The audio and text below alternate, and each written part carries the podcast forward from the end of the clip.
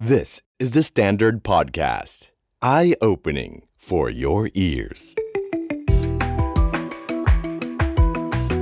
The secret sauce.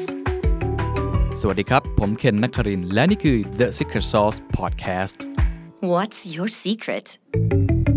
วันนี้อยากชวนคุยเรื่อง System Software ครับ หลายท่านฟังแล้วอาจจะงงๆว่ามันคืออะไร ผมอธิบายอย่างนี้นะครับว่า ถ้าเปรียบเทียบซอฟต์แวร์ทั่วๆไป ทั้งหมดเลยทั้งระบบที่เราเคยใช้เนี่ยนะฮะเหมือนกับการสร้างตึกตึกหนึ่งขึ้นมา สิ่งที่เราเห็นส่วนใหญ่ที่เราสัมผัสไม่ว่าจะเป็นแอปพลิเคชัน หรือจะเป็นสิ่งต่างๆเนี่ยที่มันสัมผัสกับผู้บริโภคเนี่ย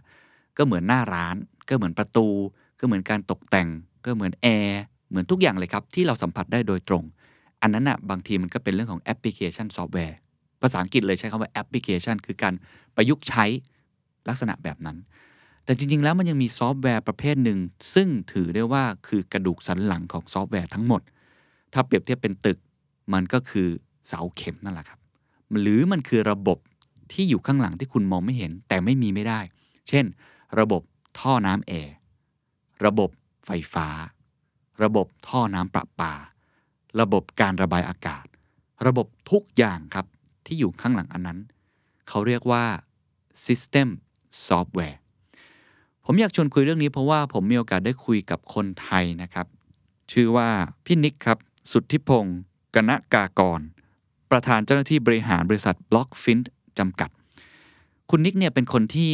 อยู่สหรัฐอเมริกาครับ ที่ซิลิคอนวัลเลย์หลายปีครับ เคยทำบริษัทที่โด่งดังมาก ๆ หลายบริษัทนะครับ บริษัทล่าสุดที่เขาทำงานด้วยเนี่ยต้องบอกว่าเขาเป็นพนักงานคนที่ 6 ของบริษัทนั้น แล้วก็สามารถที่จะทำให้บริษัทนั้นกลายเป็นยูนิคอร์นแล้วก็เข้าไปในตลาดหลักทรัพย์ NASDAQ หรือว่า IPO ไปได้ ในช่วงประมาณปี 2016-2017 ถือได้ว่าเป็นคนไทยคนหนึ่งนะครับ ที่มีความรู้ด้าน System Software ซึ่งต้องใช้สกิลสูงมากเรื่องของ Deep Tech Deep Tech ก็คือเหมือนกับเทคโนโลยีแหละครับ แต่มัน Deep ไปกว่านั้น คือมันเป็นเชิงลึกมากกว่านั้น เพราะฉะนั้นนี่ถือได้ว่าเป็นคนไทยคนหนึ่งครับ ที่ยืนอยู่แถวหน้าหน้า ของวงการ วันนี้เขากลับมาที่เมืองไทยครับ แล้วก็ได้ทำธุรกิจที่ชื่อว่า Blockfin Blockfin ก็คือมาจากคำว่า Blockchain รวมกับ FinTech นั่นแหละครับ ธุรกิจของเขาน่าสนใจมากนะครับ เพราะมันคือ FinTech ที่สร้าง System Software เพื่อตอบโจทย์กับธนาคาร เราคุยกันประมาณ 3 เรื่องด้วยกันครับ เรื่องแรกเราคุยเรื่องธุรกิจหลักๆ ของเขานะครับ ก็คือ 2 อย่างคือ Core Banking Software และ Loan Origination System ถามว่ามันคืออะไร เปรียบเทียบเหมือนเป็นการสร้างซิสเต็มที่เป็นกระดูกสันหลัง หรือว่าเสาเข็ม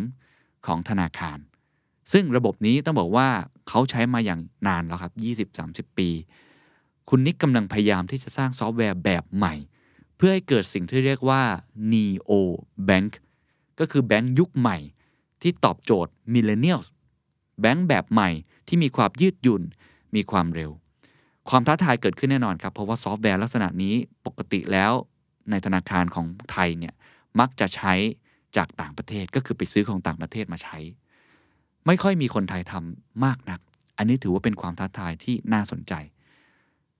ขาที่ 2 ในธุรกิจที่เกี่ยวกับ System Software ก็คือ Loan Origination System ครับ เป็นธุรกิจที่เหมือนเป็นหน้าด่านว่าคนนี้เหมาะที่จะปล่อยกู้ให้เขาได้หรือไม่ การปล่อยสินเชื่อนั่นเอง เป็นหน้าด่านที่สำคัญมาก อันนี้ก็ต้องมีการเปลี่ยนแปลงระบบเหมือนกัน แล้วเขาทำธุรกิจตรงนี้ นั่นคือขาแรกที่เราคุยกัน ขาที่ 2 ครับ หลายคนถ้าสนใจเรื่องของการกระจายอำนาจน่าจะสนใจครับ คือ Energy Trading Platform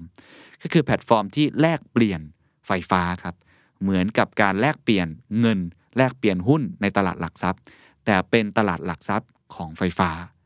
เขาเป็นคนทำแพลตฟอร์มตรงนี้ ชื่อว่า Gideon น่าสนใจ ไม่เพียงแค่นั้นเขาจะเอาระบบนี้ไปใช้ครับกับการเป็นตลาดแลกเปลี่ยนคาร์บอนเครดิตซึ่งเป็นเทรนด์มากในยุโรป และสหรัฐอเมริกา ก็น่าสนใจเช่นเดียวกัน ส่วนอีกเรื่องหนึ่งครับเรื่องสุดท้ายที่เราคุยกันครับคือเรื่องในมุมของชีวิตของพี่นิกเองนะครับที่เขาผ่านบทเรียนมากมายในซิลิคอนวัลเลย์รวมทั้งมาตั้งสตาร์ทอัพในประเทศไทย แล้วก็มีความฝันนะครับว่าอยากจะนำเข้าตลาดหลักทรัพย์ อยากที่จะ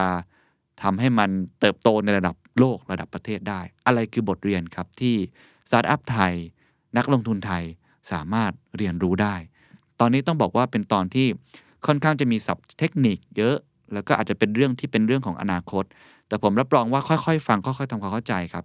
จะน่าตื่นตา ตื่นใจ แล้วก็น่าจะทำให้ใครหลายคนนั้น ตื่นตัวไปด้วยครับ ลองไปฟังกันครับ ผมเริ่มต้นอย่างนี้ก่อนครับ ทราบว่าคุณนิกเคยทำงานอยู่ซิลิคอนวัลเลย์ครับครับแล้วก็หลักๆที่ทำเนี่ยเราถนัดมากเรื่องการทำ System Software ครับใช่ไหมฮะจนมาทั้งมามาก่อตั้งตัว Blockfint เนี่ยครับเอาหัวใจตรงนี้ก่อนของเรื่องนี้ว่า ความหมายจริง ๆ ของคำว่า System Software ในความหมายของคุณนิกคืออะไรครับ คือผมมองว่าเป็นซอฟต์แวร์ที่ อยู่ระดับค่อนข้างล่าง แล้วก็เป็นพื้นฐานเลยฮะเป็นพื้นเป็นฐานรากแล้วอืมแล้วแล้วก็จะต้องทำงานได้เร็วแล้ว reliable อ่าครับเข้าใจเป็นแบละบนั้น ส่วนใหญ่อ่าคนทั่วไปที่จะสัมผัสเนี่ยจะสัมผัสตัวที่เป็นแอปพลิเคชันครับซอฟต์แวร์ที่มันใกล้ของกับ end user ครับใช่ไหมครัฮะบแต่จริง ๆ มันจะมีอยู่ข้างล่างสุด back อยู่ข้างล่างเลยก็คือตัวที่เป็น System Software ครับอ่านะเข้าใจแล้ว ความสำคัญของ System Software มันคืออะไรบ้างครับ มันคือคอม Data มันจะต้องถูก ใช่ไหมฮะอ่าแล้วก็จะใช้คำว่า reliable อ่าอ่ามันก็คล้ายๆกันเนาะฮะแล้วแล้วก็มีเรื่อง fault tolerance คือหมายถึงว่า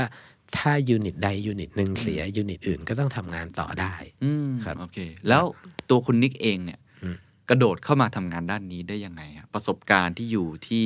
สหรัฐอเมริกาหลายสิบปีเนี่ย มันเกิดขึ้นมาได้ยังไงครับ ครับ คือคือผมก็พอเรียนคือจริง ๆอะผมมีความใฝ่ฝันตั้งแต่เด็กแล้วครับ ว่าอยากจะไปทำงานที่อเมริกาก็เลยหาทาง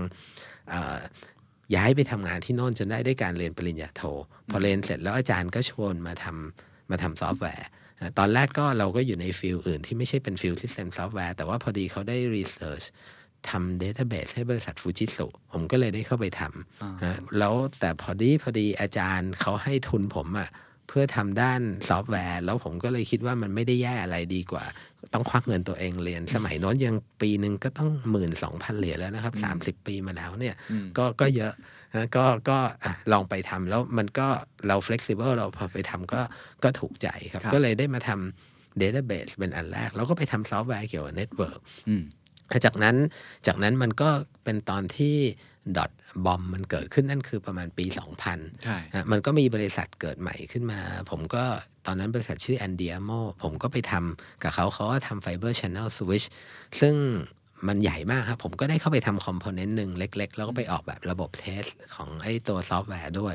ฮะนั่นนะฮะก็ก็ทำแล้วไอ้ Andiamo ก็โดน Cisco ซื้อไปอืมฮะเราก็เลยได้เข้าไปอยู่ใต้ร่มธงของ Cisco อยู่แป๊บโอ้หนึ่งก็เห็นการครับทำงานแบบบริษัทยักษ์ใหญ่ ครับครับว่าว่าเป็นอย่างนั้น ซึ่งซึ่งพออิ่มตัวแล้วผมก็ย้ายไปหาสตาร์ทอัพทำนะฮะเอ่อ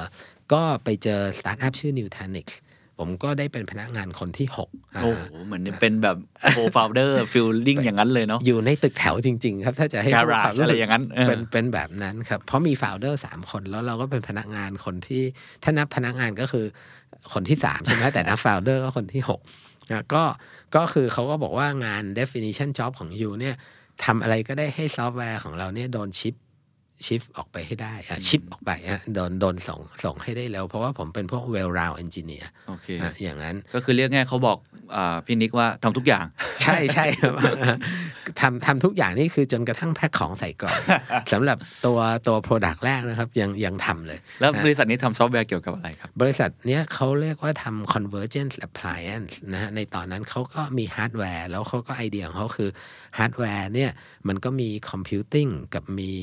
มี storage ใช่ไหมฮะนี่คือทุกคนที่ใช้ในโลกคลาวด์ต้องการสองอย่างอืมนะตอนนั้นตอนนั้นยังไม่มีไอ้ AWS ยังไม่ดังหรือคนใช้น้อยนะเราก็ไปทำเพื่อว่าให้คนได้สร้าง private cloud ได้ครับนะนั่นคือซอฟต์แวร์เป็นอย่างนั้น แต่ไอเดียของมันก็ค่อนข้างแปลกจากชาวบ้าน เพราะว่าลักษณะมันคือ มันเหมือนเล่นเลโก้ฮะนะคือคุณซื้อไป box หนึ่งเนี่ยคุณก็ได้ CPU กับ storage ซื้อ box ที่ 2 มันก็จะต่อรวมๆกันเข้าใจละเหมือนกับเป็น network เดียวกันค่อยๆขึ้นสะสมได้ครับ ค่อยๆสะสม ซึ่งซึ่ง มันก็ ground breaking เพราะว่าสมัยโน้นเนี่ยคนซื้อเขาต้องกะล่วงหน้า3ปีจ่ายแล้วซื้อเป็นก้อนใหญ่ ๆ เลยใช่ฮะแล้วบางทีเงินเรายังไม่ถึงขนาดนั้นหรือครับเรายังไม่จำเป็นต้องใช้ storage ขนาดนั้นครับถูกไหมครับฮะครับอันนี้ก็จะยืดหยุ่นกว่าครับ แล้วก็แล้ว performance มันก็เร็วมากด้วยถึงถึงขั้นตอนนั้นทางบริษัทอย่าง VMware NetApp อะไรต่ออะไรก็หนาวหนาวร้อนร้อนๆกันใหญ่อ๋อฮะก็ก็ผมก็เข้าไปทำส่วน data replication คือ make sure ว่า ถ้ามีคนเขียน data มาแล้วเนี่ย เรากระจายไปอยู่ที่อื่นได้เร็วทราบมาว่าประสบความสำเร็จถึงขั้น IPO ๆใช่ไหมฮะใช่ครับอันนี้ก็ IPO ในตลาดไหนฮะตลาดที่ NASDAQ ครับโอ้ครับ คือจริง ๆ ก็ตอนที่คำว่าเป็นยูนิคอ n เนี่ย บริษัทเนี้ก็เป็นยูนิคอ n ตั้งแต่ประมาณปีที่ 3 นี่คือคนไทยที่อยู่ในยูนิคอร์นผ่านจุดตั้งแต่เริ่มต้นมา จนมันเป็นยูนิคอร์นใช่ใช่ครับ แล้วแล้วยูนิคอ n สมัยโน้นเนี่ยมันเป็นจริง เพราะว่าเขาบอกว่า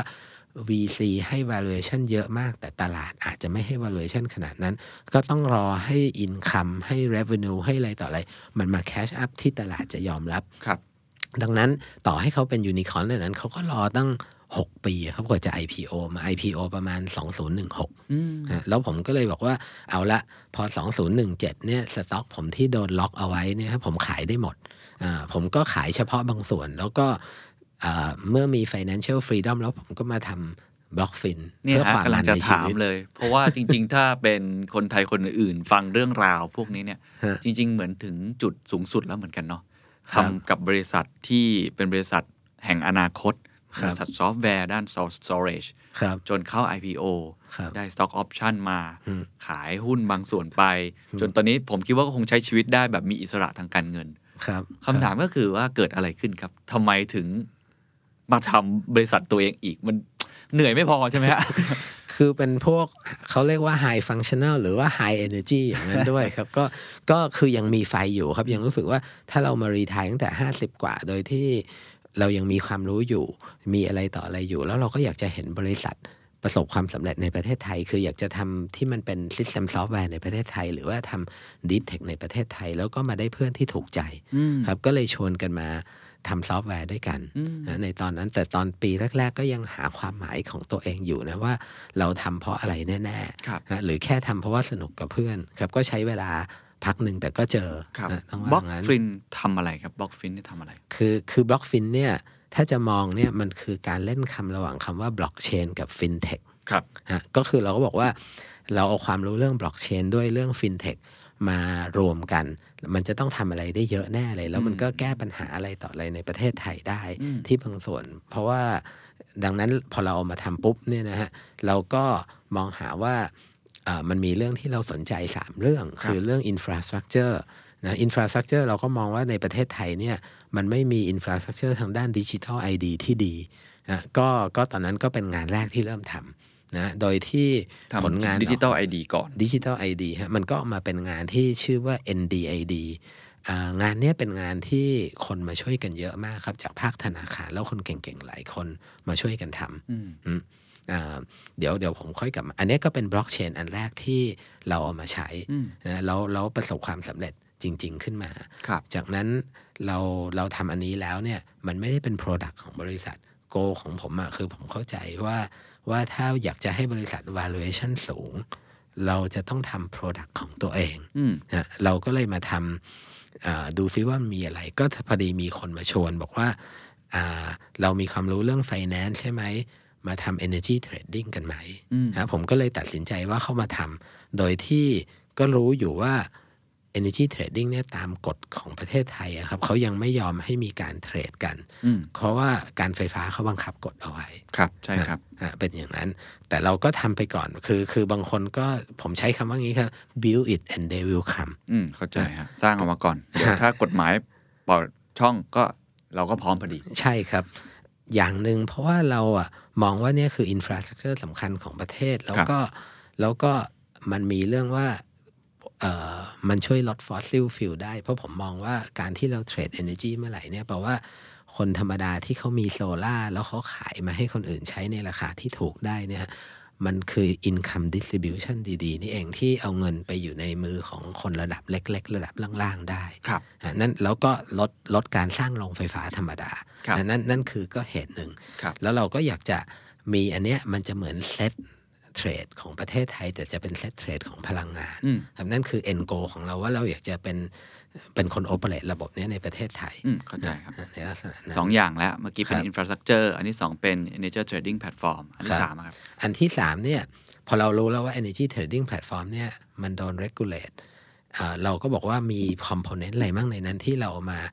มาทำอย่างอื่นได้บ้าง ก็ก็เราก็พอดีเราก็เริ่มเข้าไปอยู่ในวงการ finance เยอะขึ้น ก็พบว่าอย่างนั้นเนี่ยมันมีเรื่องของทางด้านธนาคารอีกเยอะอืมนะฮะเราก็ identify ออกมาได้ 2 เรื่องเลยที่เป็น pain point หลัก คือเรื่องหนึ่งคือซอฟต์แวร์ของธนาคารในประเทศไทยเนี่ยมันเก่า ประมาณ 20-30 ปีแล้วแต่แต่ธนาคาร บางธนาคารยังใช้ภาษาโคบอลอยู่เลยนะครับ ซึ่งเฉพาะคนอายุใกล้ๆ 60 ถึงจะเขียนได้ แต่ว่าพวกนี้มีงาน เพราะว่าเขายังใช้เขายังไม่เปลี่ยนระบบเข้าใจครับนะฮะคือเรียกง่ายๆว่าพื้นฐานหรือว่า backbone กระดูกสันหลังระบบครับของธนาคารในประเทศไทยเนี่ยครับอ่าใช้ของที่เคยใช้มานานแล้วประมาณ 20-30 ปี ใช่ใช่ครับ ส่วนหนึ่งแล้วอีกส่วนหนึ่งก็คือว่าอ่า หน้าบ้านของธนาคารเนี่ยมันจะมีส่วนที่เรียกว่า loan origination system ครับนะฮะไอ้ loan origination system เนี่ยมันเป็น เราอาจจะไม่เคยได้ยินกันมากแต่มันเป็นตัวตัดสินเลยว่าธนาคารจะกำไรขาดทุนเยอะขึ้นกับว่าคุณจะมี NPL หรือ non performing loan เยอะน้อยแค่ไหนฮะการที่จะตัดสินใจเนี่ยมันต้องมีซอฟต์แวร์เนี่ยมาใช้อืมซึ่งแต่ละธนาคารก็จะซื้อกันมูลค่าร้อยล้านบาทขึ้นไปอืมนะฮะซื้อบางซื้อทีละย่อยๆ 30 ล้าน 60 ล้านร้อยล้าน หรือว่าทำเองก็ราคาสูงขนาดนั้นอืมนะแล้วแล้วทีนี้ เอ่อเราเองเนี่ยทางที่ปรึกษาที่มาให้มาให้ความรู้เรื่องนี้เนี่ยก็บอกว่าตรงเนี้ยเขาคิดวิธีใหม่ได้ ว่ามันจะทำให้ดีกว่าเดิมได้ยังไงอืมนะแล้วก็เลยบอกงั้นเราก็มาทำอันนี้แยกออกมา เพราะว่าถ้าเรามีสองส่วนปุ๊บ คือมีส่วนที่เป็น core banking software ที่ไป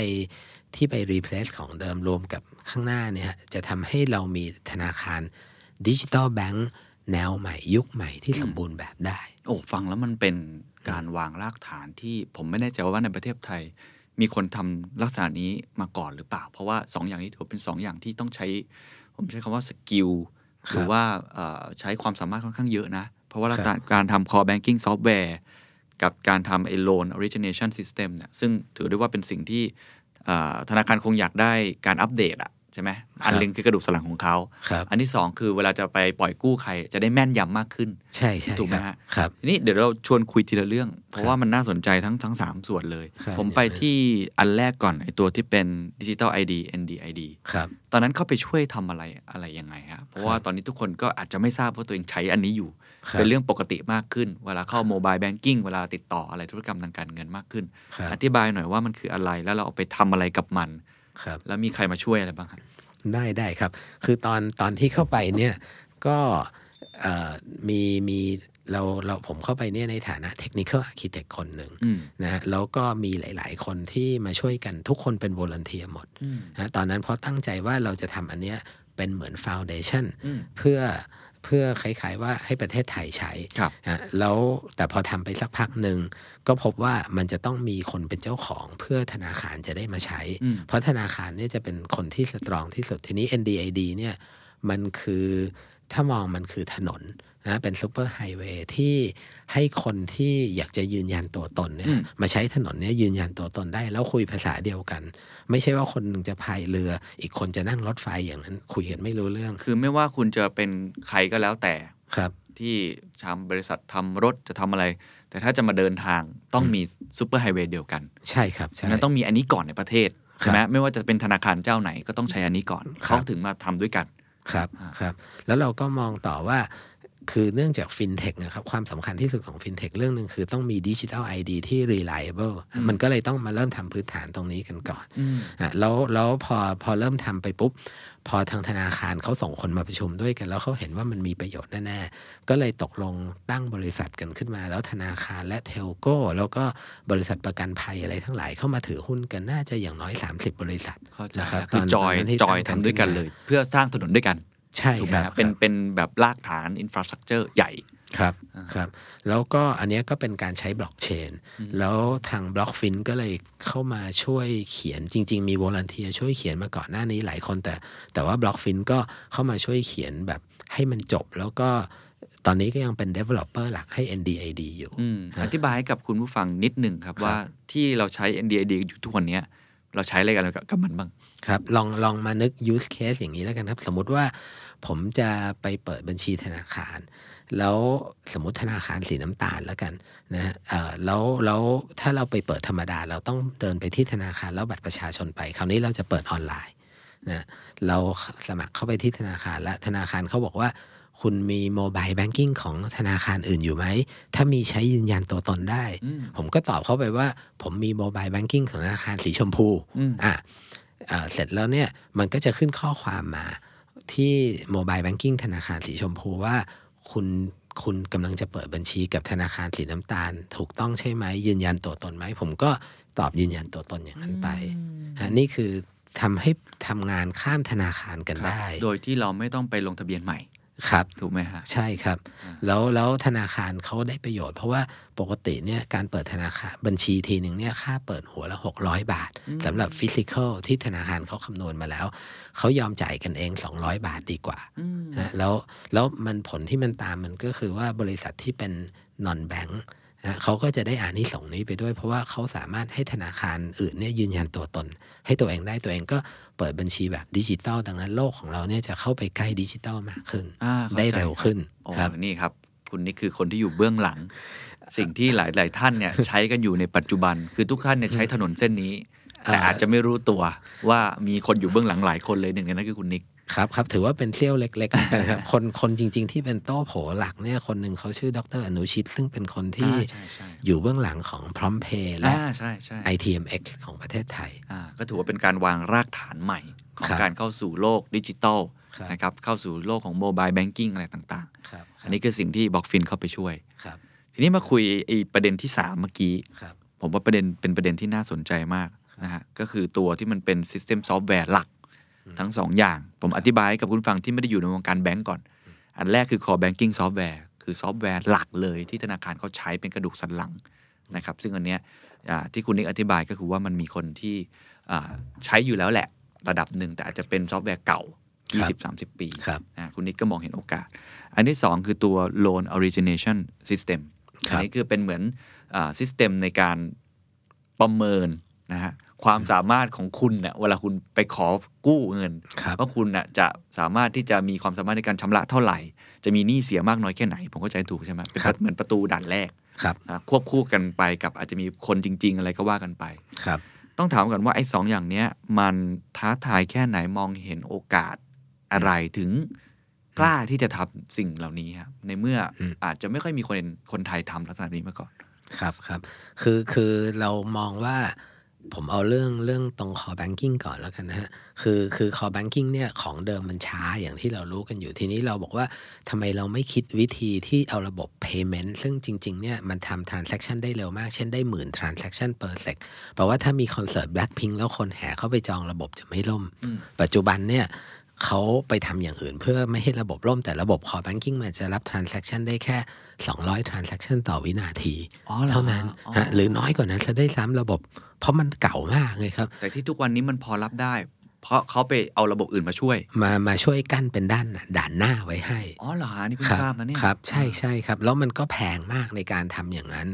นะถ้าเรามองเห็นว่าถ้าเราของใหม่มาตั้งเลยมันก็ดีใช่ไหมเอ่อนั่นนั่นนั่นคือคือจุดประสงค์เราแหละ แล้วก็ทีนี้ทีนี้ถ้าเราทำอย่างนี้ได้ก็เหลือแต่ว่าหาคนมาซื้อเออก็ก็คนมาซื้อก็ธนาคารเขาก็ไม่อยากจะเปลี่ยนอยู่แล้วในตอนแรก ๆ คนที่จะซื้อก็มีสองพวกคือพวกเป็น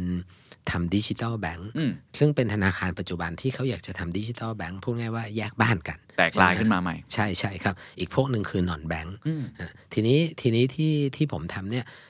พอเราทำได้ของเราเองปกติราคาพวกเนี้ยมันจะอยู่ที่ 300 ล้านบาทขึ้นไปอืมอาพอเราทำได้ของเราเองแล้ว เราอาจจะขายได้เช่น 30 ล้าน 50 ล้าน หรือเราทำเป็น service ก็ได้ โดยที่เราบอกว่าคุณอยากจะตั้งธนาคารเนี่ยคุณก็เอ่อเปิดธนาคารได้เลย แล้วก็จ่ายให้เรา transaction ละ10บาทอะหรือว่าบัญชีหนึ่งเราเก็บคุณ 200 บาทต่อต่อบัญชี มันก็ทำให้คนตัวเล็กๆเนี่ยครับสามารถตั้งธนาคารของตัวเองได้ ถ้าแบงก์ชาติอนุญาตให้มีหลายเส้นนะ เพราะตอนนี้เรื่องของเอ่อ regulation เขาอาจจะไม่ได้เปิดกว้างขนาดนั้นผมใช่เข้าจถูใช่กไหมใช่ครับอ่าครับครัเข้าบใจฮะอืมเพราะฉะนั้นอันนี้ก็คือเป็นประเด็นที่หนึ่งในเรื่องของแบงก์ครับ แล้วถ้าครับนอนแบงก์ล่ะครับ นอนแบงก์นี่เขาเรกูเลตมากน้อยแค่ไหน แล้วเราเราหาลูกค้าน่าจะเป็นกลุ่มนี้ก่อนไหมถ้าเท่าที่เท่าที่ผมดู ใช่ครับก็ต้องก็ต้องทำเป็นนอนแบงก์ก่อนนอนแบงก์ก็เขาก็กระโจนเข้ามาในนี้เหมือนกันนะฮะแล้วก็จะมาเริ่มทางปล่อยกู้ซะส่วนใหญ่ เพราะว่าเพราะว่านอนแบงก์หลายคนเขาห้ามรับบัญชีเงินฝากนะนะฮะเราก็ตั้ง target ว่าขายพวกนี้ได้เหมือนกันอืมครับที่ที่ที่เป็น non-bank ตอนนี้เราก็เริ่มขาย แต่ว่าซอฟต์แวร์เราครับยังไม่เสร็จสมบูรณ์แบบอ๋อต้องว่าอย่างนั้น เพราะว่าเราเพิ่งเริ่มทำซอฟต์แวร์เนี้ยปีที่แล้วนี่เองอ๋อครับโอเคปีปีที่แล้วอะเรามีคนเนี่ยอยู่ประมาณ 20 กว่าคน แล้วพอเราเริ่มทำตัดสินใจว่าจะทำตอนนี้เราก็มีอยู่ 70 คน โอ้เยอะเหมือนกันนะฮะครับอ่าครับรับ ความยากของการทำหลยอย่างทำไอตัวซอฟต์แวร์นี้คืออะไรครับ เพราะตอนนี้ก็ยังทำอยู่ใช่ไหมฮะมันมันผมว่ามันหนึ่งไม่ได้ทำง่ายครับๆสองคือทำแล้วเนี่ย trust ของลูกค้าที่เขาจะมาใช้บริการของเราก็ต้องพิสูจน์ตัวเองเหมือนกัน เพราะเราเป็นบริษัทเพิ่งตั้งใหม่เหมือนกันใช่คอาจรัจะบเล่าให้ฟังทั้งความยากสองมิตินี้หรือมีมีมิติอื่นๆด้วยก็ยินดีครับครับ คือคือความยากเรื่องแรก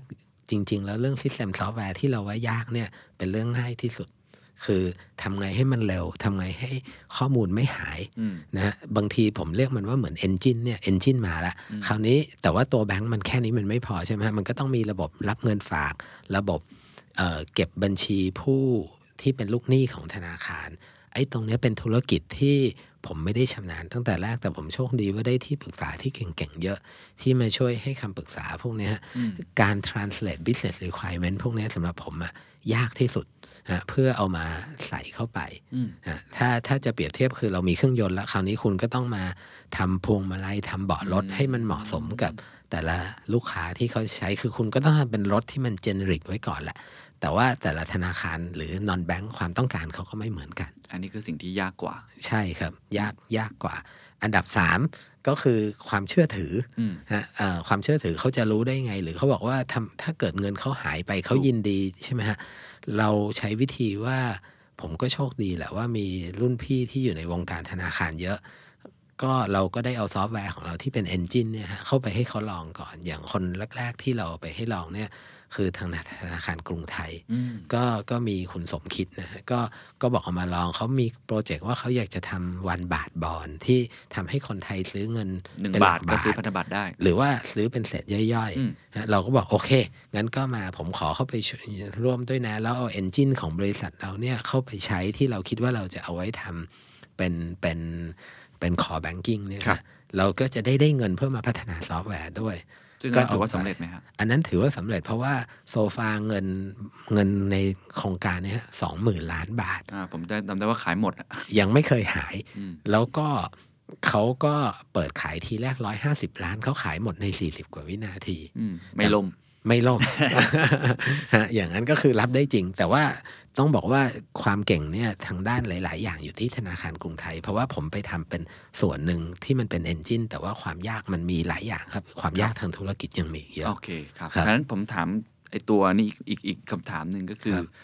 ความเอ่อใช้คำว่า next level ครับนะการยกระดับของไอตัว core banking software อันใหม่เนี่ยฮะที่มันจะดีกว่าอันเดิม นอกจากเรื่องความเร็วเมื่อกี้ที่แตะไปครัแล้วบระดับหนึ่งครับมีอะไรครับที่เราตั้งใจไปอีกบ้าง คือเราก็บอกว่ามันมีเทรนด์ของโลกที่เรียกว่า neo bank นะฮะ neo bank ก็คือแบงค์ที่มองผลประโยชน์ของลูกค้าเป็นหลัก หรือถ้าเราจะพูดง่ายๆคือทำยังไงเนี่ยเราจะรวยไปกันกับลูกค้าได้ ตอนที่เราเริ่มเนี่ยคอนเซปต์นี้ยังไม่มีธนาคารไหนทำในประเทศไทย แต่ว่าธนาคารเขารู้แล้วครับว่าเขาต้องทำเอ่อดังนั้นเราก็จะออกแบบซอฟต์แวร์เนี่ยให้มันมี philosophy ตรงนี้มาตั้งแต่ต้นนะเช่น เช่นเป็นต้นว่าคุณควรจะ ไม่ต้องมี saving กับ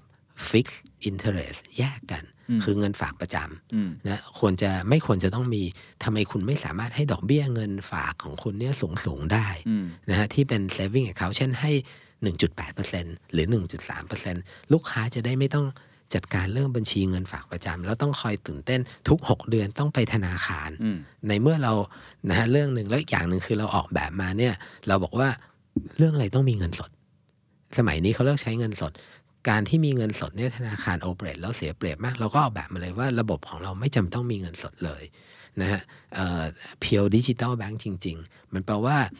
เอ่อคุณสามารถมีธนาคาร ซึ่งมันเข้ากับนอนแบงค์ครับ เพราะนอนแบงค์เนี่ยมีสำนักงานสำนักงานใหญ่เดียว แล้วสามารถให้บริการเงินฝากและทำอย่างอื่น ได้ทุกคน ต้นทุนเขาก็ถูกกว่าธนาคารครับนะฮะนี่คือความได้เปรียบของ neo bank ครับเขาไม่จำเป็นต้องทำธุรกรรมทุกอย่าง เราก็บอกว่าธุรกรรมบางอย่าง เช่น แลกเปลี่ยนเงินตราต่างประเทศเออก็ไม่ต้องทำสิ ไม่เห็นเป็นไร เราไม่ได้จะแข่งกับธนาคารหมดนี่ เราเอาแค่รับฝากเงินปล่อยกู้ แล้วให้ดอกเบี้ยเรทสูงๆ ลูกค้าคอนเวเนียนได้อืมอืมเนี่ยฮะก็มองเป็นอย่างนั้นครับ เพราะฉะนั้นอธิบายอีกสักครั้งหนึ่งได้ไหมครับ เพราะผมว่าเป็นนิยามที่ค่อนข้างใหม่ครับสำหรับคุณผู้ฟังครับ neo bank ต่างจากแบงก์แบบเดิมอย่างไรความหมายจริงๆของมันคืออะไรอะถ้าจะพูดนะครับเอ่อเอาเอาใช้คำพูดอื่นดูมั่งก็คือ ลูกค้าเนี่ยส่วนใหญ่จะเป็นมิเลเนียลเขาไม่ต้องการไปสาขา เขาต้องการแอปพลิต้องการโมบายที่เขาทำงานได้ทุกอย่างได้ทุกฟังก์ชันจริงๆฮะกับกับอันนั้นเลย แล้วก็แทบจะไม่ใช้เงินสด หรือว่าไม่มีการใช้เงินสดอืมนะนั่นนั่นคือมองหนึ่งว่าเป็น neo bank แล้วปรัชญาเนี่ยบางทีเขาจะมีว่าเอ่อช่วยเก็บเงินไว้ให้ลูกค้าส่วนหนึ่ง หรือว่าให้ดอกเบี้ยลูกค้าสูง หรือว่ากันไว้เลยครับว่าเงินเดือนคุณเข้าปุ๊บส่วนหนึ่ง เก็บไว้ในเงินฝากแบบดอกเบี้ยดีเลยทันที หรือว่า ช่วยเสนอว่าเอาไปลงทุนแบบไหนให้เขาด้วยจะได้ทำเพื่อให้ให้ interest มันสูงขึ้นอืมนะฮะก็คือคือ neo bank ลักษณะนั้นเราจะเห็นมันเริ่มเข้ามาอย่างเช่น กรุงศรี Kept เขาก็มีอย่างนี้นะหรือว่ามีกสิกร MAKE เขาก็เริ่มเอาคอนเซปต์พวกนี้เข้ามา ครับนี่คือคอนเซปต์ของ neo bank ซึ่งซึ่งคอนเซปต์พวกเนี้ยจะ build บน core banking แบบเดิมก็ได้อืมหรือว่าจะ build บน core banking ใหม่ที่เป็นอย่างของเราก็ได้อ่าแล้วแต่แต่ละธนาคารเขาจะเลือกทำกัน อ่าผมเข้าใจแล้ว neo bank ก็คือแบงก์ที่อัปเกรดปรับตัวเองเข้าสู่พฤติกรรมแบบใหม่ ๆ ความต้องการแบบใหม่ ๆ ครับ ซึ่งการที่จะอัปเกรดเป็นแบบนั้นได้ ก็มีสองทางเลือกแบบเดิมก็คือ ใช้ถนนไฮเวย์อันเดิมก็ได้ ถูกไหมฮะอืมอาจจะแค่ปรับเปลี่ยนอะไรเล็กๆน้อยครับๆสร้างทางด่วนอะไรก็ว่ากันไปครับ อีกแบบหนึ่งก็คือย้ายเลยครับ สร้างใหม่เลยครับเป็นรางรถไฟฟ้าแทนเลย สมมติไอ้ลองยกตัวอย่างสนุกๆกัน ใช่ใช่ครับ ซึ่งครับอ่าธุรกิจของคุณนิกก็คือคนที่มาช่วยสร้างไอ้รางแบบใหม่สำหรับคนที่สนใจแนวนี้ครับ เพื่อจะให้เขาไปตั้งธนาคารได้เลยอ่าฮะโอเค เข้าใจครับอะอีกธุรกิจหนึ่งที่น่าสนใจครับ ตัวที่เป็นเหมือนกับ System Loan Origination ครับอธิบายสักครั้งว่ามันคืออะไรแล้วครับไม่มีคนไทยทำหรือฮะไอ้ลักษณะซอฟต์แวร์แบบนี้อืมหรือมันมีคู่แข่งยังไงบ้างครับ คือคือคือ loan origination เนี่ยคือตัวตัดสินว่าเขาจะปล่อยกู้หรือไม่ปล่อยกู้อืมฮะก็ต้องรับเอกสาร การกรอกแบบฟอร์มจะเป็นดิจิตอลหรือว่ากระดาษก็แล้ว แต่ทุกครั้งที่เราไปทำงานกับธนาคารเนี่ยฮะเอ่อเราจะต้องเพื่อเราจะขอกู้เนี่ยเราจะเจอ loan origination อืมแล้วพอมันตัดสินใจเสร็จแล้วว่าคุณจะได้รับกู้ไม่รับกู้เนี่ยถ้าคุณได้ได้รับการธนาคารอนุญาตให้คุณกู้ได้มันก็เรียกว่า booking อืมมันก็จะเอาอันเนี้ยครับเข้าไปให้หลังบ้านของธนาคารหรือระบบรักษาที่มองว่าธนาคุณเป็นลูกหนี้ธนาคารครับใช่ไหมฮะ ไปจัดการต่อไป ไอ้เนี่ยมันก็คือมันเป็นตัวตัดสินว่าธนาคารจะกำไรขาดทุนเยอะน้อย เป็นด่านหน้า เป็นด่านหน้าฮะเพราะว่าในถ้าการปแบล่อยบลจะงให้เข้าดีไม่เข้าอะไรอย่างนี้ ใช่ใช่ครับ แล้วถ้าธนาคารเข้มงวดเกินไปกับกฎนะฮะเขาก็เสียผลประโยชน์เพราะแทนที่เขาจะปล่อยเงินกู้ได้เยอะขึ้นอืมนะนั่นคือคือแบบหนึ่งไอ้เรามองเห็นแล้วว่าหลาย ๆ คนเนี่ยเขา apply loan นะแล้วใช้เวลาบางที 5 วัน 7 วันกว่าจะรู้แค่ว่าได้ apply หรือไม่ apply แล้วกรอกเอกสารเพียบเลยครับนั่นคือ loan origination system แบบเดิม เราก็บอกว่าเรามาทำ loan origination แบบใหม่ ที่ ให้เขา apply pure digital ได้อืมใช่ไหมฮะหรือว่าเกือบจะ pure digital แล้วเขารู้คำตอบได้ภายใน 5 นาทีอ๋อฮะแล้วให้ธนาคารเปลี่ยน criteria ได้ตลอดเวลาด้วย โอ้โอเคครับเข้าใจละ สมัยก่อนหรือแม้กระทั่งปัจจุบันเนี่ยฮะธนาคารเนี่ยเขาจะมีฝ่ายที่เรียกว่าฝ่าย risk ฝ่าย risk เนี่ยเขาจะเป็นคนเขียนกฎอืมนะแล้วก็โปรแกรมเมอร์เอากฎเนี้ยไปทำไปทำเป็นซอฟต์แวร์ ฝ่าย risk เปลี่ยนกฎทีนึงรอโปรแกรมเมอร์ไปอีก 3 เดือน 6 เดือน 10 10 เดือนก็แล้วแต่อืมอะเราจะเลยเห็นว่า Product ของธนาคารที่จะออกมาเนี่ยออกมาช้ามากอืมๆนะข้าเพื่อใจจะละเวลาแค่จะเปลี่ยนแม้กระทั่ง term of agreement อืมนะก็เข้าใจช้าละแสดงว่าสิ่งที่เราพยายามตั้งใจจะฮะอัปเกรดในฮะตัวซิสเต็มอันนี้ฮะก็คือทำให้มันเร็วขึ้นครับยืดหยุ่นขึ้นครับปรับได้ทันทีเลยใช่ไม่ใช่ครับต้องใช่รอครับโโอ้แล้วตอนนี้มันคืบหน้าไปถึงไหนแล้วครับ ระบบนี้ ตอนนี้เนี่ยเราก็เราก็โชว์ prototype ให้ธนาคารเกียรตินาคินดูฮะเอ่อโดยที่เขาก็ตกลงว่าเราแต่เราบอกเขานะครับว่าเราเริ่มทำคอนเซ็ปต์เป็นอย่างเงี้ยยังไม่เสร็จ เขาก็ตกลงซื้อ product นี้ไป โอ้ นี่ขายได้แล้วฮะ ขายได้แล้วครับ ตกลงตอนปลายปีที่แล้ว แล้วก็ตอนนี้ทำคาดว่าจะมีให้ลองใช้กันเดือนตุลาหรือพฤศจิกายนอืมครับ แล้วพอเราเสร็จสมบูรณ์แล้วเนี่ยเราก็ค่อยเอานี้ไปขายให้ธนาคารอื่น หรือขายให้ที่อื่นได้ที่เป็นนอนแบงก์ก็ได้อืมในความเป็นสตาร์ทอัพเนี่ยเรามารอธนาคารเนี่ยซื้อของของเราไม่ได้ หรือว่าต่อให้นอนแบงก์ก็ตามเพราะทุกคนต้องใช้เวลาตัดสินใจ เราก็เลยบอกว่าเราเอาตัว loan origination system เนี่ยฮะมารวมกับ core bank ของเรา แล้วทำให้เล็กๆ มากๆ แล้วเราขายเป็น service อย่างเดียวนะฮะเราตั้ง service เนี้ยขึ้นมาชื่อ FinSD อืมซึ่งหน้าที่ของมันเนี่ย มันเป็น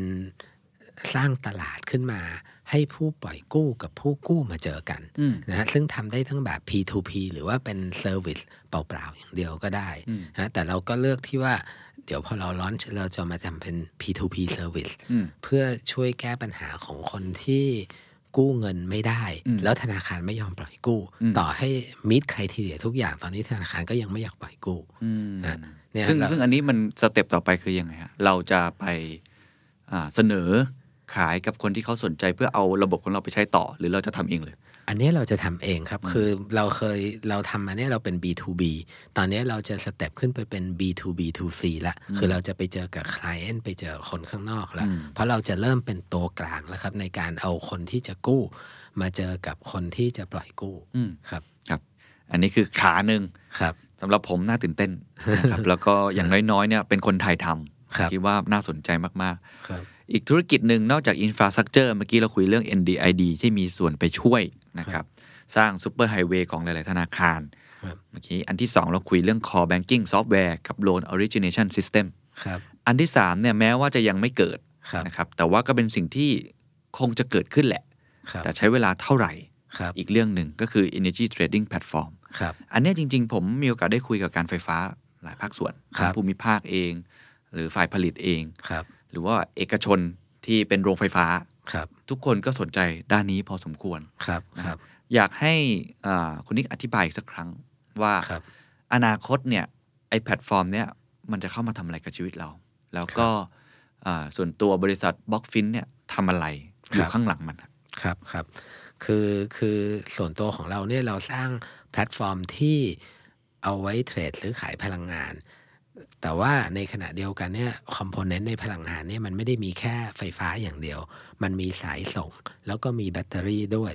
นะฮะดังนั้นเนี่ยทั้ง 3 อย่างจะต้องเทรดด้วยกันได้หมดอืมฮะเช่น เช่นว่าคุณมีไฟอย่างเดียว ถ้าสายส่งคุณไม่พร้อม คุณก็ส่งไฟไม่ได้อืมนะความยากมันก็อยู่ตรงนี้อืมคนหลายคนมองว่า energy trading มันก็เหมือน stock trading คือก็ซื้อขายกันเข้าไปสิ แต่ว่าคนทำไฟเขาบอกมันส่งไฟไม่ได้นะคุณ มันไม่ได้ง่ายแบบนั้นครับ คือถ้าเป็นหุ้นเนี่ยมันมีเขาเรียกว่าอาจจะเป็นหน่วยคล้ายๆกันครับถูกไหมเป็นครับหน่วยอยู่ในสมมติอยู่ในอยู่ในเซตตลาดหลักทรัพย์ทุกท่านครับอาจจะซื้อขายหุ้นกันอยู่แล้ว หุ้นมันก็คือหุ้นครับถูกไหมถ้าเป็นตลาดแบบ cryptocurrency exchange ครับมันก็จะมีตัวกลางบางอย่างที่ไว้แลกด้วยกันครับที่คล้ายๆกันครับถูกไหมฮะครับ แต่ของไอ้ตัวไอ้ energy trading platform มันอาจจะยากนิดนึง ใช่ครับถูกไหมฮะครับไอตัวของเราเนี่ยเราก็ตั้งชื่อมันว่ากีเดียนนะซึ่งบางคนบอกหูมันไปอิงกับไบเบิลอะไรหรือเปล่าก็บอกว่าเปล่าจริง ๆ แล้วเนี่ยถ้าคุณดู The The Flash เนี่ยนะการ์ตูนเนี่ยคุณจะเห็นไอ้ไอ้กีเดียนเนี่ยมันมันเป็น AI ที่มันเก่งแล้วมันฉลาดแล้วมันเร็วมาก เราก็ได้อินสปิเรชันมาจากตรงนั้นนะว่าว่าเอามาเอามาเป็น energy trading นะทีนี้ทีนี้นอกจากว่ามันต้องเทรดคอมโพเนนต์ได้ทั้ง 3 อย่างแล้วเนี่ย มันก็จะต้องคล้ายๆว่าเอ่อเทรดพลังงานมันพลังงานมันหมดทุก 15 นาทีครับ ถ้าเราจะมองกัน คือแล้วแต่ว่าจะเทรดกันยาวเทรดกันน้อย แต่ว่าจริง ๆ แล้วเนี่ยมันเทรดกันทุก 15 นาทีก็ได้แปลว่าอะไรแปลว่าทุก 15 นาทีเนี่ยคุณจะต้อง list พลังงานตัวใหม่ขึ้นมาเทรดเหมือนเดิมไปเรื่อย ๆ เพราะว่าดังนั้นเนี่ยความปวดหัวมันยากกว่า stock market ครับไม่งั้นไฟตก ไม่จะบอกไฟตกก็ได้หรือบอกว่ามันเหมือนถ้า stock market คือมันต้องมี ticker symbol ขึ้นมาใหม่ทุก 15 นาที ticker symbol คืออะไรฮะ ticker symbol ในทางสมมุติว่าเราเป็นหุ้นปตทแล้วกันใช่ไหมเราก็มีหุ้นปตทอืมแต่ว่าพอเป็นไฟเนี่ยมันก็ต้องมีเช่นปตทตอนตอนเที่ยงคืนตอนเที่ยงคืน 15 เที่ยงคืนครึ่ง แต่ละอันมันถือว่ามันไม่เหมือนกันอ๋อใช่ไหมฮะมันมันเพราะมันคนละพีเรียดกันของพลังงานอ่าอ่าอ่าอะเวลาเพราะเราเราซื้อขายกันในช่วงนั้น นั่นก็อีกเรื่องหนึ่งคือสแล้วเตตัสของมันจะเปลี่ยนครับตลอด ใช่ใช่ครับโอเคครับ คือคือเพราะว่าถ้าคุณซื้อสองยามคุณเอามาใช้ตอนเที่ยงคืน20นาทีไม่ได้ อืมอืมเข้าถ้าใจถ้ามองงั้นครับ ดังนั้นระบบเนี้ยจริง ๆจำนวน transaction มันยิ่งต้องสูงมาก ๆ ด้วยอืมอย่างอย่างที่เราทำเราบอกว่าต้องทำได้สูงถึงหมื่น transaction per sec อืมทีนี้ทีนี้มันมีผลกระทบกับประเทศยังไง ในอนาคตเนี่ยครับ คือถ้าโซล่ามันมาแล้วมันถูกลงเรื่อยๆ แบตเตอรี่มันถูกลงเรื่อยๆเนี่ยทุกๆ คนเนี่ยกลายเป็นผู้ผลิตไฟของตัวเองอืมแล้ว การไฟฟ้านะฮะไม่ว่าจะยอมหรือไม่ยอมให้คนเทรดยังไง คนเขาก็เลิกใช้ไฟของการไฟฟ้าไปเยอะ ๆ ได้ถูกอะถ้าการไฟฟ้า transform ตัวเองได้ไม่ว่าระดับ PEA EGAT MEA เนี่ยหันมาเป็นคน operate สายส่งอืมด้วยการเก็บค่าทางผ่านที่เราเรียกว่า willing charge อืมแล้วเก็บเหมาะสมเนี่ยฮะเขาก็อยู่ต่อไปได้อืมฮะแล้วคนผลิตไฟเนี่ยมันก็กลายเป็นชาวบ้านธรรมดา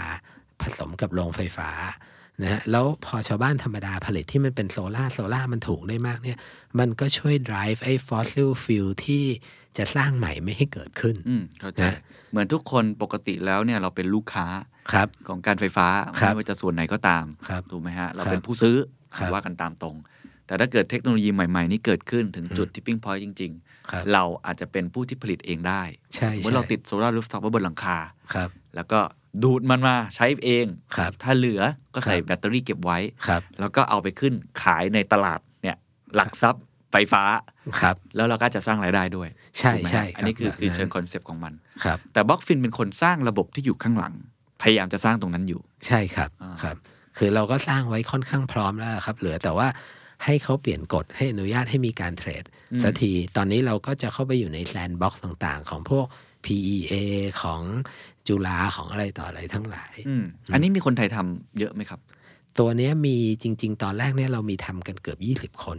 นะซึ่งถือถือว่าเยอะ เพราะอัลกอริทึมในการทำมันค่อนข้างยาก ครับโดยเฉพาะอัลกอริทึมที่บอกว่าจะหาว่าไฟมันถูกที่สุดมันจะต้องวิ่งจากไหนไปไหนอ่าเข้าใจอ่ามัมันเหมือนมีต้องมีบิดมีออฟเฟอร์กันอะไรอย่างนี้ครับครับลักษณะนั้นอืมอะแล้วแถมยังต้องคำนวณเรื่องสายไฟด้วยว่าสายไฟมันมีลอสมีอะไรต่ออะไรทั้งหลาย แต่พอเราทำเสร็จแล้วอัลกอริทึมได้ตอนเนี้ยคนก็น้อยลง ก็เหลือตรงเป็นการสร้างธุรกิจกับสร้างมาเก็ตมากกว่าโอเคอืมมีมีคู่แข่งไหมครับ คนที่ทำ คล้าย ๆ กันกับเรา มีมีบริษัทต่างชาติครับที่ที่เป็นคู่แข่งบริษัทไทยเนี่ยก็มีเล็ก ๆ น้อยอืมๆนะแต่ว่าเราอะเป็นคนที่เราเอมที่เป็น national infrastructure หรือ national level อยู่คนเดียวโอ้โหนะถ้าจะเราคิดใหญ่เหมือนกันนะฮะ จริง ๆ เราคิดถ้าคนถามผมอะว่าทำไมคุณจะเอา10,000 transaction per sec ไปทำไมผมบอกได้ว่า เพราะว่าเราต้องการที่จะให้ลาวส่งไฟผ่านจากไทยไปมาเลยคือคือถ้า region มันเข้ามาเป็นอย่างนี้จริง ๆ มันรองรับได้ทั้งเอเชียนต้องว่าอย่างนั้นโอ้โหนะน่าตื่นเต้นมากครับตอนนี้อันนี้พร้อมแล้วพร้อมใช้ อันนี้พร้อมใช้แต่ว่ารอคนอนุญาตให้ใช้ครับแล้วก็ผมผมก็ต้องขอบอกนะว่า ไอ้เนี้ยผมก็ไม่ได้คิดขึ้นมาเองคนเดียว จริง ๆ คนที่ช่วยคิดขึ้นมาแล้วอยากจะบิวอันนี้มาก เพราะเขามี passion เนี่ยบางคนเขาเรียกว่าเป็นอีลอนมัสก์ของเมืองไทย คือคุณสมโภชน์ที่ EA อืมนะเป็นคนที่มา ช่วยคิดช่วยสนับสนุนเงินทุนในตอนแรกให้ทำขึ้นอ่ามาโอเคฮะครับน่าสนใจมากครับโอ้โหครับบริษัทมีเทคโนโลยีใหม่ ๆ หลายอย่างที่น่าตื่นเต้นแห่งอนาคตครับทราบมาว่าจริง ๆ ไอ้ระบบ system อันเนี้ยมันเอาไปใช้กับอื่น ๆ ได้อีกมากมายในวิธีการทำงานแบบนี้ครับ เห็นบอกว่าจะมีการเอาไปใช้เรื่องคาร์บอนเครดิตด้วยถูกไหมครับฮะครับก็คือคือ เราอะก็ร่วมกับสภาอุตสาหกรรม ใช่ไหมในเมื่อมันเป็น trading มันเทรดอะไรก็ได้ เราก็ config มันเพื่อให้เทรดคาร์บอนเครดิตอืมการที่เทรดคาร์บอนเครดิตได้เนี่ยมันก็มีส่วนช่วยในเรื่องลดเรื่องการใช้ fossil fuel หรือทำให้คนหันมาทำด้านนี้ ใช่ไหมนี่คือความ flexible ของตัว Gideon เองอืม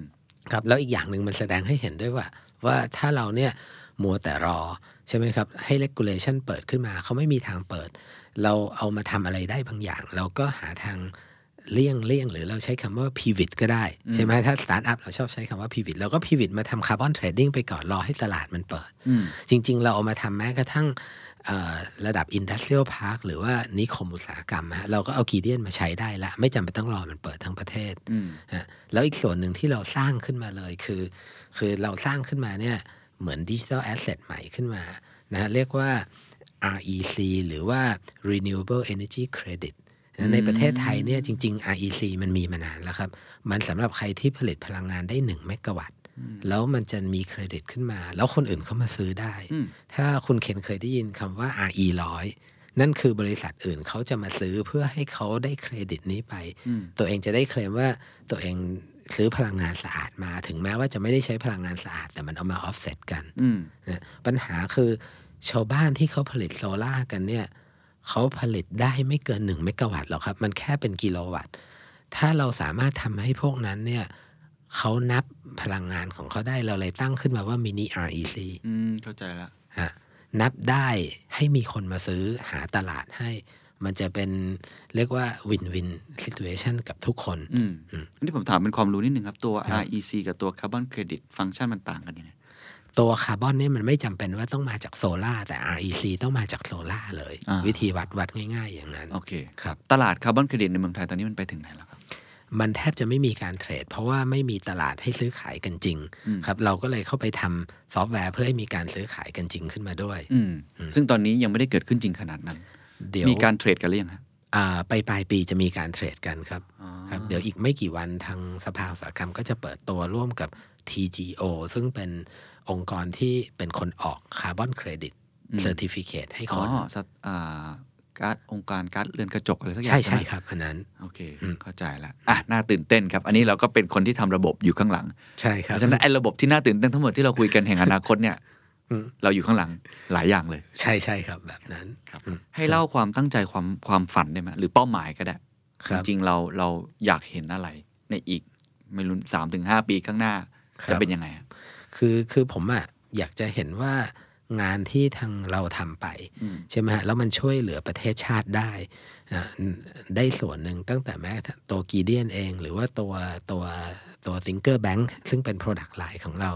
เนี่ยฮะเอ่อช่วยช่วยเหลือประเทศทำอินฟราสตรักเจอร์ทำอะไร แล้วก็ในขณะเดียวกันพนักงานของเราเองเนี่ยจะได้มีโอกาสบริษัทโตแล้วเราในเมื่อเราให้หุ้นกับพนักงานด้วยนะฮะจะได้โตไปแล้วเขาจะได้ข้ามจาก ความเป็น middle class trap ซึ่งผมมองว่ามันไม่ใช่ middle class จริงของประเทศไทยอะ่ะอืมคือเขาจะได้เงินที่มีสิทธิ์จะได้เป็นกอบเป็นกำมันต้องมาจาก IPO หรือจากบริษัทโดน take over หรือว่า valuation มันในตลาดโลกมันเยอะมากเท่านั้นอืมนะผมก็อยากจะเห็นบริษัทคนไทยที่บอกว่า อะ เราไม่ต้องเป็นยูนิคอร์นก็ได้แต่เราหาทางทำ valuation ให้ได้ถึง 5,000 ล้านถึงหมื่นล้าน โดยที่ว่าเป็นเป็น software company แล้วมี Product ของตัวเองได้ไหมอืมครับ เอาความฝันอันแรกก่อนเมื่อกี้ผมว่ามันมีสองความฝันอ่าเอาเอาเป้าหมายของบริษัทก่อนครับอันหนึ่งน่าจะเป็นในแง่ของตัวคนที่เป็นพนักงานที่ครับเราได้ยินแล้วไม่เคียว่า stock auction ครับซึ่งอันนี้เป็นสิ่งที่คุณนิกเคยได้มาครับเราอาจเลยเราอาจจะเห็นความสำคัญของมัน เอาอันแรกก่อนว่าเราตั้งเป้าไว้ยังไงนะห้าปีจะเป็นยูนิคอร์นไหมครับ หรือว่าจะมองว่าไม่จำเป็นต้องเป็นยูนิคอร์นก็ได้ อยากจะเข้าตลาดยังไง อยากจะสร้าง Impact ยังไง ครับ จริง ๆ เราก็อยากจะว่า สามปีเราอยากจะเข้าตลาดให้ได้ ถ้าเราเราเป็นไปตามเงื่อนไขของ MAI อืมนะก็ก็ก็เล็งไว้อย่างนั้นครับอืมก็ก็เราก็มี unit บางอันแหละ ที่เรารู้ว่าเราทำแล้วเราทำได้อย่างเช่น เช่นที่ผมพูดเรื่องไอ้ digital ID เรื่องอะไรทั้งหลายเนี่ยเรื่องหนึ่งของมันเนี่ยนะฮะมันก็มีเรื่อง digital signature อืมอย่างเงี้ยเราแยกออกมา ทำเป็น Product ต่างหากแทนที่จะเอาไปรวมกับธนาคารได้ครับอะอันเนี้ยอันเนี้ยมันจะคล้ายๆ DocuSign อืมถ้าถ้าเคยได้ใช้ครับเนี่ยอันเนี้ยอันนี้เป็นอันที่บางทีเนี่ยเข้าจะทำให้บริษัทเข้าตลาดได้ก่อนเพราะไอ้ตัวนี้จะได้ซ้คือพูดง่ายๆว่า product อื่นๆ มันเป็น product แห่งอนาคตใช่ครับใช่อันนี้อาจจะเป็น product เล็กๆน้อยๆแต่ว่ามันสร้างรายได้ให้กับเราได้ ใช่ถูกไหมครับก็อย่างนั้นอ่าแล้วเราก็หวังว่าจะบิวมันต่อไปเรื่อยๆ ให้มันมันเข้าตลาดบริษัทแม่เองก็ให้เข้าตลาดได้อืม แต่ว่าผมก็ไม่ได้มองว่าหยุดอยู่แค่นี้ เพราะว่าที่สิ่งที่เราทำเนี่ยมันมัน generic พอที่เราก็อยากจะไปตลาดโลก คือเราก็อยากจะเห็นว่าบริษัทเนี่ยมีซอฟต์แวร์ที่ไปขายในตลาดโลกเป็นของคนไทย แล้วเป็น System ซอฟต์แวร์แล้วทำได้อืมนะฮะส่วน valuation มันจะเข้าไปยูนิคอร์นจะเข้าไปหมื่นล้านห้าพันล้าน ผมว่ามันก็แล้วแต่ว่าตลาดมันจะเกิดขึ้นจริงไม่จริงอืมนะแต่เราก็ตั้งใจจะทำให้ดีที่สุด ตอนนี้ตั้งแต่ตอนเริ่มก่อตั้งมาเนี่ยอืมมันคงล้มลุกคลุกคลานระดับหนึ่งครับนะฮะมันเป็นยังไงบ้างกับเอ่อผมใช้คำว่ารายได้ที่เข้ามามันอาจจะยังไม่ break even ถูกไหมฮะเราคงครับไม่ได้คิดอย่างนั้นอยู่แล้วแหละในครับฐาครันะบเป็นสตาร์ทอัพเนี่ยครับตอนนี้เราเส้นทาง pathway ที่จะไปสู่จุดนั้นเนี่ย เรามองยังไง จะระดมทุนไปเรื่อยๆ ถูกไหมครับก็เราระดมทุนไปแล้วรอบหนึ่งใช่ไหมครัฮะบเพื่อให้บริษัท operate ต่อไปได้ ก็ตอนที่เราระดมทุนเนี่ยเราก็ระดมไปแล้ว valuation ของบริษัทก็ใกล้ๆ 400 ล้านนะเราก็กะว่าปีเนี้ยครับเราจะเริ่มระดมทุนต่อละอืมเพื่อเอาเงินมาพัฒนาซอฟต์แวร์ต่อทำอะไรต่อ แต่เราดูแล้วล่ะครับว่าปีนี้เนี่ยเราอาจจะยังไม่กำไรอืมใน overall ของทั้งบริษัท แต่ปีหน้าเนี่ยน่าจะเริ่มกำไรขึ้นละอืมครับ มันก็จะทำให้ระดมทุนได้ง่ายขึ้นเรื่อยๆด้วย แล้วทุกครั้งที่เราจะระดมทุนเนี่ยเราก็จะคือผมก็มาจากต้องใช้คำว่า Silicon Valley Playbook แล้วกัน มันก็คือคุณก็ควรจะไดรูทสต็อกคุณน้อยๆ แล้วก็เพิ่ม valuation ให้เรื่อยๆ ทุกครั้งที่ระดมทุน อืมเข้าใจครับ เป็นอันเป็นี้ก็เป็นลักษณะ playbook นั้นอย่างหนึ่งที่หลายคนก็เคยพูดกันไว้ระดับหนึ่ง ใช่ใช่ครับ อาจจะครับอธิบายเพิ่มเติมได้ไหมครับ ว่า playbook ของเขาเนี่ยเผื่อจะเป็นประโยชน์กับสตาร์ทอัพแล้วกัน ได้ได้ครับ คือคือถ้ามองทางฟินเทคนะฮะเอ่อข้อแรกเนี่ย investor เนี่ยหรือ VC เขาจะเห็นเนี่ยตลาดคุณต้องใหญ่พอ เราเลือกจากตลาดธนาคารหรือตลาดฟินเทคเพราะว่าตลาดมันใหญ่อืมเขาก็ไม่ต้องกลัวแล้วว่าเขาลงทุนเราได้น้อยอืมเขาต้องการสิบเท่าอย่างน้อยอืมๆเวลาเขาลงทุนอืมนะฮะแล้วก็ revenue เนี่ย เราก็ต้องแสดงให้เห็นว่าเรามีไปเรื่อยๆ อย่างปีที่แล้วเนี่ย revenue ของเราประมาณ 40 ล้านนะแล้วปีนี้เราก็โปรเจกต์แล้วว่า revenue เราอย่างน้อย 60 ล้านนะตอนที่เรา raise fund เราก็โชว์ให้เขาเห็นแล้วว่าเรามีสิทธิ์จะได้แค่นี้แค่นี้เอ่อคนที่เป็น angel investor เขาลงทุนมาอืมนะทีนี้การที่เราจะเช่นเราอยากจะ double valuation ของเราอืมเวลาเรา raise fund รอบใหม่ เราก็ควรจะได้ revenue อาจจะไปถึง 80 ล้านให้ได้อืมอะไรเงี้ยเราถึงค่อย raise fund อืมเนี่ยเราก็ใช้วิธีเนี้ย revenue เราก็ต้องพยายาม double แล้วทุกครั้งที่เรา raise fund เราก็ double ไปด้วย valuation ของบริษัทเรา อืมอืมอืมเข้าใจครับ อันนี้ครับอ่าแต่ว่าผมจับได้สองอย่างอันที่หนึ่งตลาดครับตลาดต้องใหญ่ครับจน VC หรือนักลงทุนเขาเห็นครับนะอันที่สองก็คือมันต้องมี growth อะครับ โดยเฉพาะ growth ในแง่ของตัวเลขให้เห็นว่าอืมเรามีการดับเบิลขึ้นไปยังไงครับนะฮะครับ stock option ครับทำไมมันถึงเป็นหนึ่งในความฝันของเราด้วยครับ คิดว่าไอการให้ stock option กับพนักงานมันมันมีข้อดีข้อเสียยังไงฮะคือคือ stock option เนี่ยอ่าผมพูดหลักการของมันก่อนแล้วกันนะครับ ว่าหลักการของมันเนี่ยคือให้พนักงานซื้อหุ้นในราคาประมาณราคาพา ในขณะที่ investor เขาซื้ออยู่เท่าไหร่ก็ช่างมัน นะฮะแล้วแล้วให้จำนวนเยอะ ๆ เลยที่เขาซื้อได้ขึ้นกับ performance ของเขาอืมนะฮะเอ่อข้อดีคือพนักงานก็มีส่วนร่วมในการเป็นเจ้าของกับบริษัทเอ่ออีกอย่างหนึ่งคือเราจะได้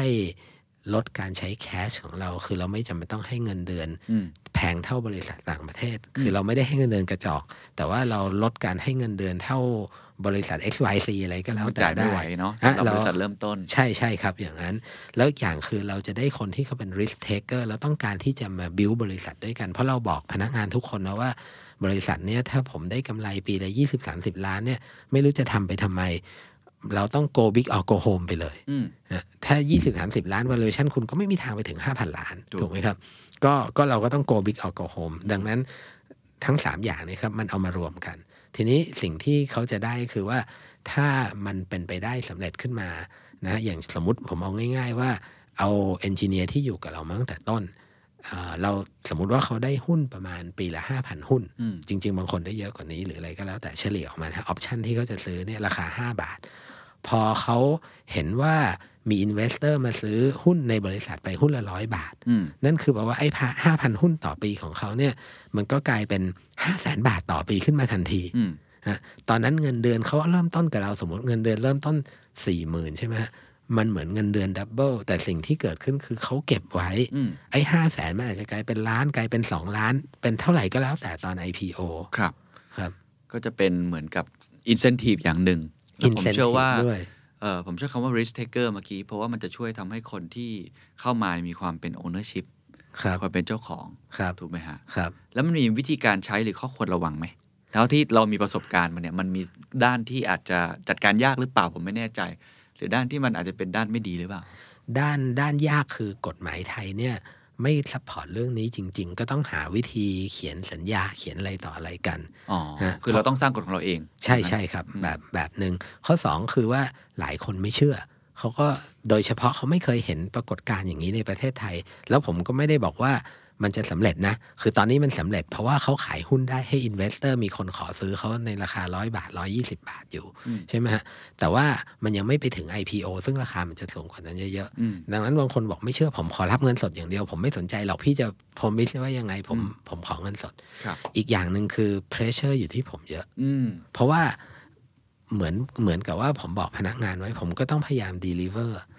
ไอเนี่ยแหละคือ challenge ถ้าผม deliver ไม่ได้แล้วบริษัทมัน go home ไปจริง ๆ เนี่ย ไอ้ส่วนที่เขาหวังว่าเขาจะได้เขาก็ไม่ได้อืมก็หายไปเลย ก็หายไปเลยอืมแต่อย่างน้อยเงินเดือนเขาไม่ได้กระจอก ต้องว่างั้นความรู้ก็ยังมีอยู่เข้าใจไปที่ไหนเขาก็รับทั้งนั้น ซึ่งนี่เป็นระบบที่ Blockfin ใช้อยู่ ใช่ครับครับผมก็คือคุณต้องมามา take risk ด้วยกัน แล้วมามามีส่วนร่วมในการสร้างบริษัทไปด้วยกัน โอ้ น่าสนใจครับ ทั้งครับวิธีการคิดในแง่ของการสร้างโปรดักต์การหาตลาดครับนะครับ แล้วก็อ่าการบริหารภายในองค์กรครับผมถามคำถามสุดท้ายแล้วกัน ผมครับเชื่อว่าประสบการณ์ของพี่นิกเองที่ทำซิลิคอนวัลเลย์มาหลายครับบริษัทจนก็เข้าตลาด NASDAQ ไปแล้วเนี่ยครับแล้วก็มาเริ่มต้นตรงนี้เนี่ยสำหรับคนที่อยากทำสตาร์ทอัพครับเออเขาต้องมีคุณสมบัติอะไรในตัวบ้าง เขาต้องมี mindset แบบไหนฮะครับช่วยถอดบทเรียนของ พี่นิกให้กับน้องๆหน่อยครับคือคือผมว่าเขาต้องเป็นคนออ t ติมิสติกมาก or maybe to the point ที่เหมือนกับตาบอดเลยนะ คือคือเชื่อว่าสิ่งที่ตัวเองทำอะมันจะประสบความสำเร็จ ใช่ไหมฮะเอ่อข้อหนึ่งเลยสำหรับคนทำสตาร์ทอัพแล้วก็ทีนี้แต่แค่นี้ไม่พอนะก็ต้องมองหาตลาดให้เจอ ถ้าตลาดคุณไม่ใหญ่พอไม่ต้องคิดจะทำนะเพราะไม่คุ้มแรงงานแล้วก็ไม่แล้วคนเขาก็จะไม่มาลงทุนอะเนี่ยเนี่ยผมมองสองอย่างสามก็คือพอเห็นตลาดใหญ่พอเราก็ต้องเข้าใจธุรกิจ แล้วต้องอินทิเกรตไอ้เรื่องเทคกับธุรกิจได้ แล้วผมยังมองว่าธุรกิจเนี่ยจริง ๆ แล้วสำคัญกว่าเทคซะด้วยซ้ำเพราะว่าหลาย ๆ เคสคุณซื้อเทคคนอื่นมาได้ แล้วเอาความชำนาญในเรื่องธุรกิจมาครับเนี่ยฮะหลักๆ จริง ๆ มีมีอยู่ประมาณ 3 อย่างเท่านี้แหละครับ น่าสนใจทั้ง 3 ข้อครับ ข้อที่1ฮะต้องแบบ optimistic มาก ๆ ผมชอบมากใช้คำว่าอาจจะต้องตาบอดเลยครับเพราะว่า เข้าใจแหละอุปสรรคคงจะเยอะจริงครับๆถ้าเกิดเรามองบางทีเนี่ยตามความเป็นจริงที่เกิดขึ้นในวันนี้มันอาจจะท้อได้ครับใช่ไหมฮะอาจจะครับต้องมองโลกแง่ดีหน่อยแต่ว่าไม่ใช่บอกว่าเกินไปนะ ก็คครับงจะต้องแบบพยายามเต็มที่ด้วยครับนะครับครับอันที่สองซึ่งผมว่ามันก็จะช่วยเสริมไอ้ข้อหนึ่งไปว่า ถึงแม้คุณจะดูตาบอดจะดูอะไรก็ตามอะแต่คุณต้องอยู่ในตลาดที่ใหญ่ เป็นตลาดขาขึ้น มันถึงจะมีโอกาสให้คุณนะครับแล้วการที่สามเนี่ยต้องเข้าใจธุรกิจนั้นมาก ๆ เหมือนกับที่พี่นิกเนี่ยค่อนข้างที่จะเข้าใจ นะครับตัวธุรกิจของธนาคารมากเลยเท่าที่ฟังว่ามันมีการทำงานยังไงมีช่องโหว่ตรงไหนอืมมีอะไรที่อยากทำบ้างครับนะครับวันนี้ต้องขอขอบคุณมากผมว่าได้ความรู้เยอะมากนะครับขอบคุณมากนะครับครับขอบคุณครับ And that's the secret sauce.